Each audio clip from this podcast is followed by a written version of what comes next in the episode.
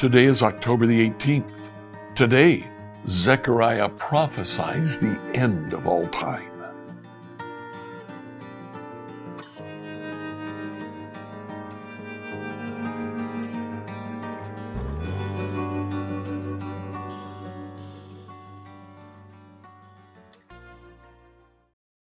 As we read through the Bible in a year today, I'd like you to read Zechariah 11 to 14. As we uh, see these final visions that Zechariah has, we realize that these are not visions of Zechariah's time. They're not calls to rebuild Jerusalem and the temple. These are visions of the end of all times. In chapter 11, the Lord says, there were evil people ruling over Jerusalem. And so I chased them away. I chased away the three evil shepherds. And the Lord says, I myself became the shepherd of Jerusalem. He said, I created two staff. One was called favor or grace. The other was called union. Then the Lord says in verse 10, I took my staff called favor and I cut it in two, showing that I had revoked the covenant I had made with all the nations. God's covenant stands revoked. Then later, in verse um, 16, I took my other staff, union, and I cut it in two, showing that the bond of unity between Judah and Israel was broken in chapter 12, Zechariah has a vision of Jerusalem being protected as its enemies come to attack it. Verse 9 On that day, I'll begin to destroy all the nations that come against Jerusalem. Instead, in chapter 13, we have a fountain to cleanse Israel in verse 1 and a fire to refine and purify Israel in verse 9. Once cleansed and purified, God can again rule from Jerusalem. Chapter 14, verse 9. The Lord will be king over all the earth. On that day there will be one Lord. His name alone will be worshiped. Enjoy today as you finish reading the book of Zechariah, chapters 11 through 14. Zechariah 11 through 14, New Living Translation. Zechariah 11. Open your doors, Lebanon, so that fire may devour your cedar forest. Weep, you cypress trees, for all the ruined cedars, the most majestic ones, have fallen. Weep, you oaks of Bashan, for the thick forest have been cut down. Listen to the wailing of the shepherds, for their rich pastures are destroyed. Hear the young lions roaring, for their thickets in the Jordan Valley are ruined. This is what the Lord my God says Go and care for the flock that is intended for slaughter. The buyers slaughter their sheep without remorse. The sellers say, Praise the Lord, now I am rich. Even the shepherds have no compassion for them. Likewise, I will no longer have pity on the people of the land, says the Lord. I will let them fall into each other's hands and into the hands of their king. They will turn the land into a wilderness, and I will not rescue them. So I cared for the flock intended for slaughter, the flock that was oppressed. Then I took two shepherd's staffs and named one favor and the other union. I got rid of their three evil shepherds in a single month. But I became impatient with these sheep, and they hated me too. So I told them, I won't be your shepherd any longer. If you die, you die. If you are killed, you are killed. And let those who remain devour each other. Then I took my staff, called favor, and cut it in two, showing I had revoked the covenant I had made with all the nations. That was the end of my covenant with them. The suffering flock was watching me, and they knew that the Lord was speaking through my actions. And I said to them, If you like, give me my wages, whatever I am worth, but only if you want to. So they counted out my wages thirty pieces of silver. And the Lord said to me, Throw it to the potter this magnificent sum at which they value me. So I took my thirty coins and threw them in the potter in the temple of the Lord. Then I took my other staff, union, and cut it in two, showing that the bond of unity between Judah and Israel was broken. Then the Lord said to me, Go again and play the part of a worthless shepherd. This illustrates how I will give this nation a shepherd who will not care for those who are dying, nor look after the young, nor heal the injured, nor feed the healthy. Instead, this shepherd will eat the meat of the fattest sheep and tear off their hoofs. What sorrow awaits this worthless shepherd who abandons the flock? The sword will cut his arm and pierce his right eye. His arm will be useless and his right eye completely blind. Zechariah 12. This message concerning the fate of Israel came from the Lord. This message is from the Lord, who stretched out the heavens, laid the foundations of the earth, and formed the human spirit. I will make Jerusalem like an intoxicating drink that makes the nearby nations stagger when they send their armies to besiege Jerusalem and Judah. On that day I will make Jerusalem an immovable rock. All nations will gather against it and try to move it, but they will only hurt themselves. On that day, says the Lord, I will cause every horse to panic and every rider to lose his nerve. I will watch over the people of Judah, but I will blind all the horses of their enemies. And the clans of Judah will say to themselves, The people of Jerusalem have found strength in the Lord of heaven's armies, their God. On that day I will make the clans of Judah like a flame that sets a woodpile ablaze, or like a burning torch among sheaves of grain. They will burn up all the neighboring nations, right and left.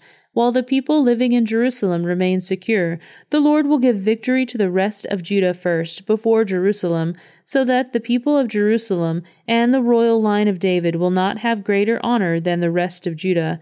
On that day, the Lord will defend the people of Jerusalem.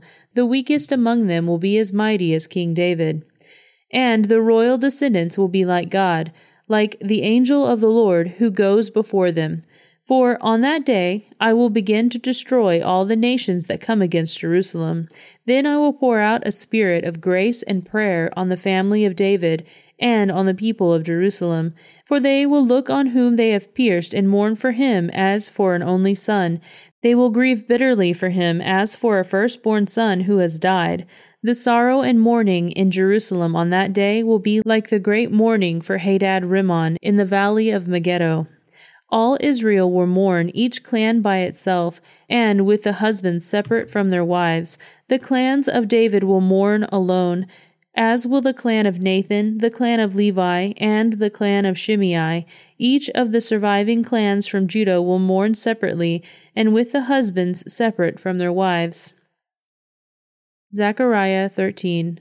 On that day, a fountain will be opened for the dynasty of David and for the people of Jerusalem, a fountain to cleanse them from all their sins and impurity. On that day, says the Lord of heaven's armies, I will erase idol worship throughout the land, so that even the names of the idols will be forgotten. I will remove from the land both the false prophets and the spirit of impurity that comes with them. If anyone continues to prophesy, his own father and mother will tell him, You must die, for you have prophesied lies in the name of the Lord. And as he prophesies, his own father and mother will stab him. On that day, people will be ashamed to claim the prophetic gift. No one will pretend to be a prophet by wearing prophet's clothes. He will say, I am no prophet. I am a farmer. I began working for a farmer as a boy. And if someone asks, Then what about those wounds on your chest? He will say, I was wounded at my friend's house. Awake, O sword, against my shepherd, the man who is my partner, says the Lord of heaven's armies. Strike down the shepherd, and the sheep will be scattered, and I will turn against the lambs. Two thirds of the people in the land will be cut off and die, says the Lord, but one third will be left in the land. I will bring that group through the fire and make them pure. I will refine them like silver and purify them like gold. They will call on my name, and I will answer them. I will say, These are my people, and they will say, The Lord is our God. Zechariah 14. Watch, for the day of the Lord is coming, when your possessions will be plundered right in front of you. I will gather all the nations to fight against Jerusalem. The city will be taken, the houses looted, and the women raped. Half the population will be taken into captivity, and the rest will be left among the ruins of the city. Then the Lord will go out to fight against those nations, as he has fought in times past.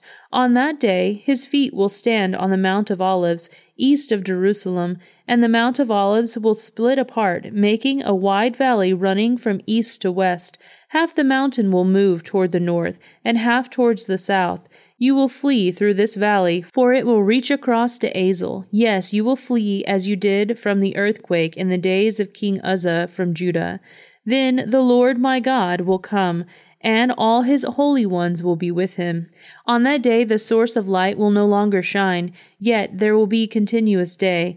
Only the Lord knows how this could happen. There will be no normal day and night, for at evening time it will still be light. On that day, life giving waters will flow out from Jerusalem, half toward the Dead Sea and half towards the Mediterranean, flowing continuously in both summer and winter. And the Lord will be king over all the earth. On that day there will be one Lord. His name alone will be worshipped.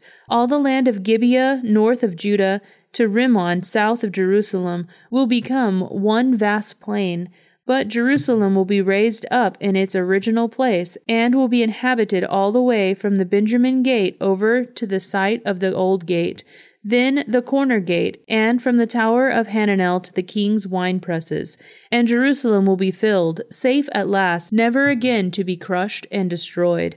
And the Lord will send a plague on all the nations that fought against Jerusalem.